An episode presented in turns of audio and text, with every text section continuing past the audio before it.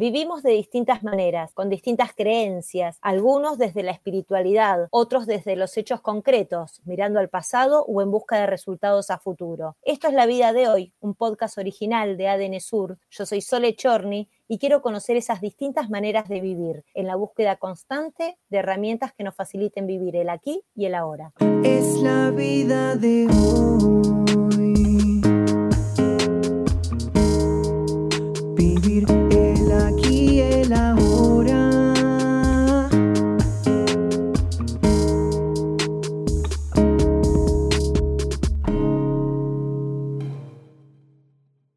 Y hoy volvemos a recurrir a Ángeles Amat, a nuestra licenciada, con un tema que trajo para el podcast del día de hoy. Bienvenida, Ángeles, ¿cómo estás? Bien, acá dispuesta para seguir reflexionando sobre diferentes temas de la vida de hoy. Totalmente, pará, me tiraste un temazo impresionante. Aparte, en toda esta historia de la vida de hoy no hemos tratado este tema y tiene que ver con los hombres. ¿Qué implica ser hombre en esta época? Bueno, la verdad que es un tema, en mi, eh, clínica por suerte he atendido a muchos varones, entonces eh, odio la palabra varón, pero reconozco que en esta época eh, esto, eh, quizás yo diferencio, al hombre le sigo diciendo hombre, pero la diferencia es que somos humanos y esa palabra me permitió integrar a las mujeres y a los varones sin tener que cambiar el nombre de varón.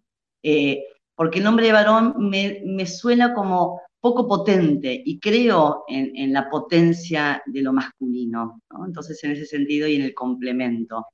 Eh, pero bueno, es una cuestión personal que por eso cuando digo hombre, perdón si a las feministas las ofende, pero de alguna manera siento que, que también reconceptualicé el concepto de hombre y me permite eh, entender la diferencia, pero también entender la unidad desde lo humano y eso me quita el conflicto. Entonces, en este podcast hablaríamos del ser humano, pero desde la masculinidad. Sí, me encantó, exacto. Esa sería, esa sería, porque en realidad eh, eh, la vida me llevó, yo soy una curiosa constante, entonces me gusta leer, leer y, y- y investigar, sobre todo cuáles son las creencias que tenemos de las cosas y que tanto las creencias nos limitan o nos permiten ordenar determinados conceptos naturales que nos hacen poner en palabras lo que biológicamente o naturalmente tendemos a hacer por nuestra propia condición. Entonces, en este punto, lo masculino me parece que es, es por lo menos a mí me resultó importante poder definirlo para poder entender un poco cuál es el rol de- de- del hombre en, en- en esto de, de lo que es vivir y lo que es la comunidad y lo que es eh, el estar con otros, porque si justamente estamos cuestionando el modelo que teníamos, ¿sí? de, hombre en relación a la mujer y la relación de poder, pero más allá de la relación de poder que un hombre puede tener con una mujer, es de por sí algo, en sí mismo tiene características propias, igual que las mujeres, ¿no? Em, como decía, la verdad que eh, la clínica me permitió conocer muchas historias. Sí, En podcasts anteriores siempre te, te escucho hablar y me llama la atención que traes mucho lo, la- lo femenino y cuando hablas y hablas de masculino y femenino y de, mm, de actitudes, entonces ahora me cierra un poco más o entiendo un poco más esto que estás hablando del ser humano y de que hay condiciones de masculinidad o de femineidad. ¿Se dice femineidad? No. Femini sí, ¿Cómo se se dice? dice femenidad. Sí, femenidad, creo que Bien. sí. Bueno, y como que tenemos características propias y vos en toda tu búsqueda, en toda tu historia, en toda tu experiencia, es como que podés eh, identificar bastante esas características, ¿no? Y se dice que a las mujeres es difícil de entenderlas. A los hombres con su masculinidad y con lo que nos vas a decir, ¿los vamos a poder entender? Sí, yo creo que ahí tenemos que hacer, porque la idea es poder entendernos, poder conocernos, saber cuál es una reacción biológica en la condición de ser mujer o de ser eh, eh, varón. Es fundamental esto, porque si no, eh, creo que, a ver, uno quizás no puede dejar de reaccionar como reacciona, pero sí puede ser consciente del fundamento de esa reacción. Y hay reacciones que tienen que ver con la biología del hombre y hay reacciones que tienen que ver con la biología de la mujer una mujer por su biología y por su condición de maternar va a tender a defender. Un hombre ¿sí? va a enseñar a defenderse. Una cosa es la seguridad, la protección, lo enseña lo femenino, ¿sí? y la defensa lo enseña lo masculino. Eh, en esto eh, es, fundamental hacer una distinción de tres partes que hoy están a veces un poco mezcladas. Una cosa es el sexo, otra cosa es el género y otra cosa es la elección sexual. El sexo es lo biológico, es la condición biológica que uno tiene, le guste o no le guste, la quiera o no lo quiera. Uno nace con una condición biológica para determinadas eh, habilidades o, roles dentro de una comunidad. ¿sí? Por otro lado es el género, es cómo me siento o cómo me veo yo. Si a veces coincide, a veces no coincide con el sexo, como yo me autopercibo, que tiene que ver con las costumbres, la cultura, la manera de, de ser eso que uno es. Y por otro lado es la elección sexual. Y la elección sexual tiene que ver qué objeto me gusta para, digamos, eh, estar. Entonces, Madonna siempre decía que Madonna en realidad era homosexual, ¿no? Y, pero por otro lado elegía hombres. Entonces, ¿cómo se puede entender esto? Porque ella decía, yo soy biológicamente mujer. Me autopercibo, ¿sí? En mi género es femenino, pero mi posición es masculina. Entonces elijo un hombre como elección sexual. O sea, la verdad que en esta época es tan florido, tan florido todo esto, pero sí hay, hay, hay diferencias que son sustanciales, insisto, por la funcionalidad del sexo dentro de una cultura. En este sentido, hay dos libros que me parece que son interesantes, por lo menos para entender, si bien está un poco mezclado las cuestiones del sexo y del género, es Pilar Sordo, eh, Viva la diferencia, y por otro lado, el de eh, Los hombres son de Marte y las mujeres son de Venus tenemos maneras diferentes. Eh, la energía masculina es la, yo siempre lo, hago una analogía con el policía de la esquina, ¿sí? Es, la energía masculina es lo que te da las coordenadas de cómo vivir en un mundo externo. Es el que te aproxima y te, te, baja lo que es la ley, ¿sí?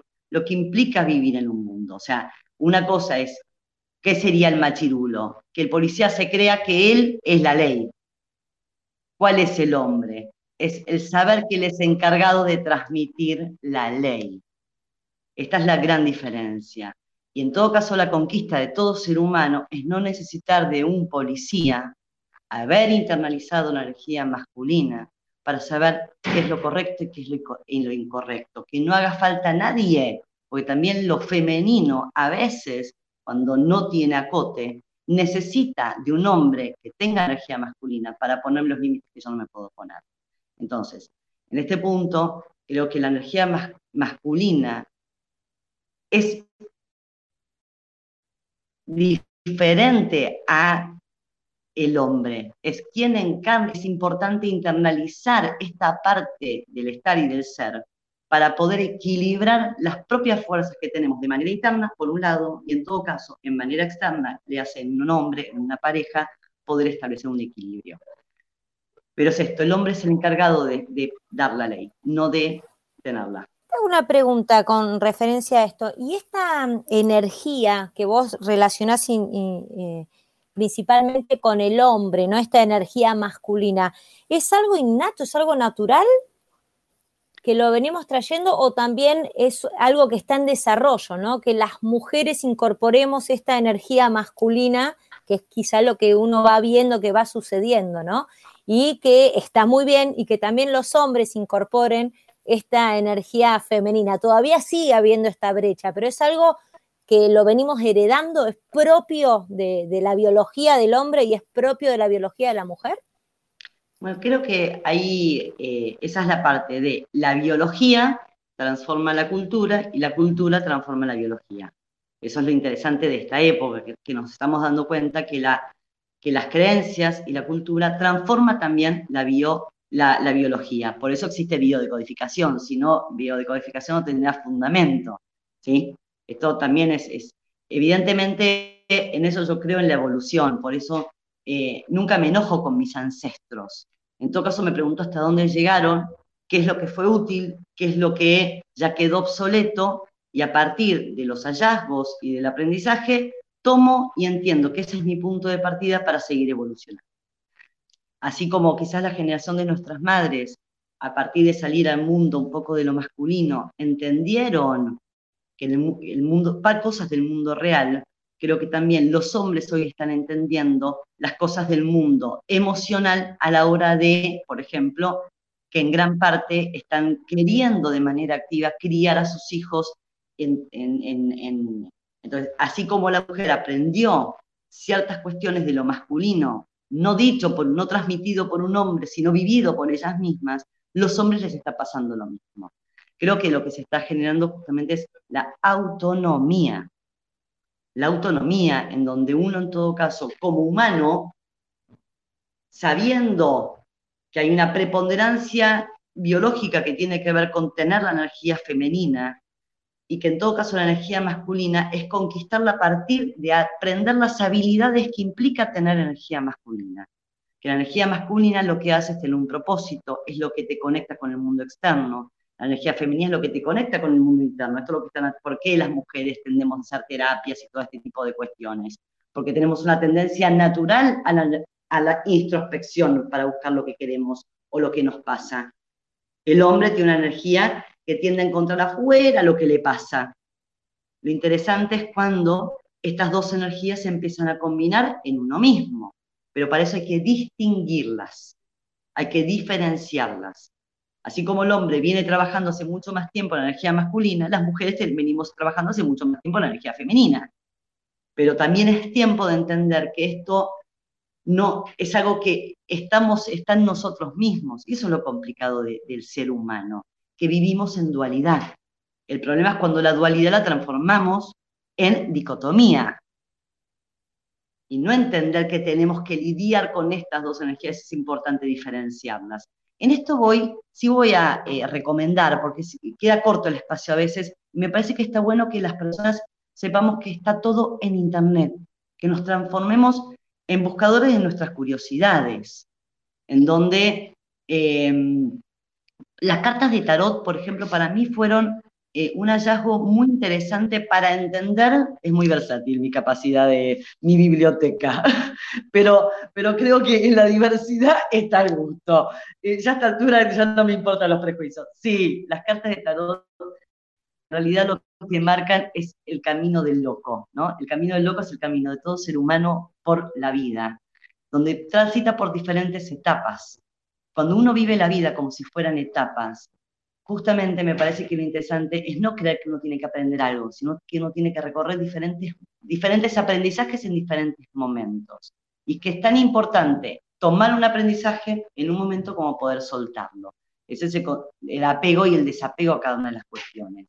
Las cartas de tarot, las primeras eh, que aparecen, las primeras cuatro figuras, ¿sí? que es la papisa, la emperatriz, el emperador y el papa. Ahí se divide en cuatro lo que es lo femenino y lo masculino, entendiendo cada una de sus, de sus, de sus, a ver, de sus atributos. Esa es la palabra. Todo tiene un atributo. Entonces la pregunta, ¿cuál es el atributo que tiene cada uno de esas posiciones para poder aprender de ese atributo? Y en todo caso, no necesitar de un hombre para trabajar la energía masculina, porque si no, le damos demasiada responsabilidad al hombre. Lo que hoy siente el hombre que tiene mucha responsabilidad. Así como la mujer, digamos, de alguna manera eh, es ama de casa, es eh, eh, madre, es... El hombre también se le amplió la lista de lo que es ser un hombre potente. Antes con el hombre alcanzaba que sea un buen proveedor. Hoy tiene que ser un buen proveedor, pero grosso.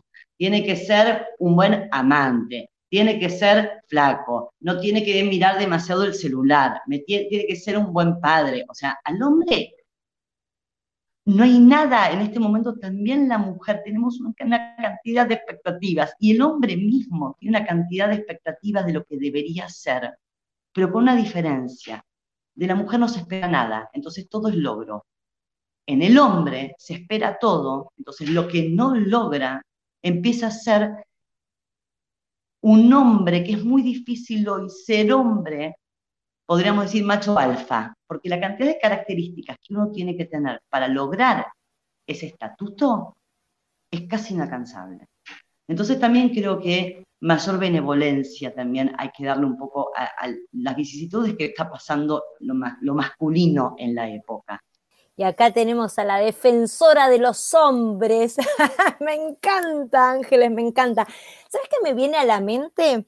Eh, un poco siempre cuando hacemos estos capítulos, estos podcasts que grabamos, me gusta ir buscando, decir, bueno, conocemos un estilo de vida, un estilo de forma de pensar, un poquito de historia, nos traes voz de, de, la humanidad, ¿no? Y para entendernos un poco, pero siempre buscando cuál es el problema que uno se puede encontrar y cuál es la solución. No sé si estoy equivocada, pero me trae esto que hablas de energía femenina y masculina, me trae el feminismo y el machismo. En el, en el, en el aquí, en el ahora, ¿eso puede ser un problema, el feminismo, el machismo y un poco este, este, este tratamiento o un acompañamiento de una psicóloga, como es el caso, por ejemplo, de hacer terapia con Ángeles Amat, o tratar esto de las energías, o desde el tarot, desde las distintas herramientas que nos vas mostrando. Solucionar esas, o sea, es un problema el machismo y el feminismo, porque es, eh, es eh, eh, como, para, yo lo veo, ¿no? Es como traspasar ese límite y capaz este tipo de, tratamientos podría llegar a equiparar, a entender y poder solucionar cuando esto es un problema para alguien. ¿Me expresé bien? Sí, a ver, creo que el machismo y el feminismo es un paso evolutivo que necesito. Las cosas a veces necesitan primero diferenciarse para después preguntarse cómo se vuelven a unir. ¿sí? Esto, claro, nosotros lo que nos pasa es que esa escala de época la evolución uno la vive de manera individual, pero después mira el contexto y se da cuenta que todos estamos viendo más o menos lo mismo. Entonces, ah, este es un aprendizaje que está dando la evolución. Entonces, lo, que pasa es que llega un momento que se transforma en una oleada cuando hay una masa crítica que está pensando lo mismo en relación a algo. Eso es lo que produce, entre comillas, la evolución. ¿sí? Entonces, el machismo y el feminismo. Lo que te diría es, es como es esto fueron mom, es como las separaciones en la, en la actualidad. Evidentemente, nos tenemos que separar para poder independizarnos. ¿sí? Pero después, no hace falta que uno esté separado para ser independiente. Esto sería como lo mismo. El machismo y el feminismo, primero hubo que separar las cosas para poder entenderlas, para poder hacerlas como un objeto en donde uno las ve, las analiza. Ahora hay que volver a preguntarse, creo, humildemente, de cómo están unidas o cómo se pueden unir de una manera más armoniosa y no justamente como oposición, sino como opción y en todo caso como integración. Estamos en el momento de la integración, de generar un tercer término. Bueno, es que en todas las cosas estamos en este momento. Es como decir, terapias alternativas o terapias tradicionales. Terapias complementarias. Dejemos de generar oposición como que vos haces terapias alternativas o haces terapia, vos sos mujer o sos varón, ¿no? Vos sos eh, femenino vos sos masculino, vos sos machista o sos feminista. Justamente creo que es integración, soy humana en todo caso. Y a partir de eso veo cómo formo equipo con el otro en función de entender las características. Clarísimo, clarísimo, Ángeles. Me encanta. ¿Algo más para ir cerrando con este tema? Hablamos de energías femeninas, energías masculinas, de machismo, de feminismo, de entender que somos humanos con distintas energías y diferenciar, ¿no? el hombre al ser humano. Me gusta. ¿Qué, podemos decir como cierre a este podcast? Bueno, que los, en principio, ¿qué, es esto? Los, los hombres no son nuestros adversarios también están pasando a nivel de época vicisitudes a su propia evolución de preguntarse cuál es su nuevo rol en la época. Ya no es proveedor, la mujer también puede ser proveedora, está buscando también su lugar. Entonces, me parece que también es no, subestimar y entender que hay muchos hombres que están buscando y reconfigurando y repensándose cómo hacer, digamos, eh, de lo masculino un, lugar eh, que tenga inclusión, que no sea violento, que no sea agresivo, pero a su vez eh, sea constructivo. Y creo que es un momento en donde las cosas están difíciles, y por lo menos yo que estoy casada y vos, Sole, también, hace muchísimos años, y creo en los buenos hombres, porque si no, yo soy de las que sufre estando casada. ¿sí? lo que no significa que tenga ciertas condiciones, pero siento que tengo un buen hombre al lado y tengo dos hijos varones. Entonces también para mí, ver lo masculino como mujer, no desde una posición de resentimiento, sino de transformación, me parece fundamental eh, para poder en estas vicisitudes que pasa armar buenos equipos con los hombres y no eh, ya bastantes adversarios, que es el vivir mismo que tenemos, como para encima ponernos más adversarios, sino buscar en ellos aliados. Me encanta, gracias Ángeles una vez más, sumándote en estos podcasts de ADN Sur.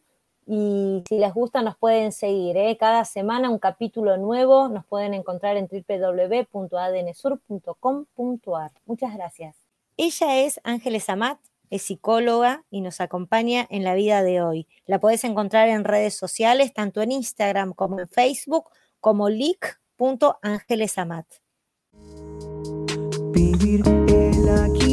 ahora.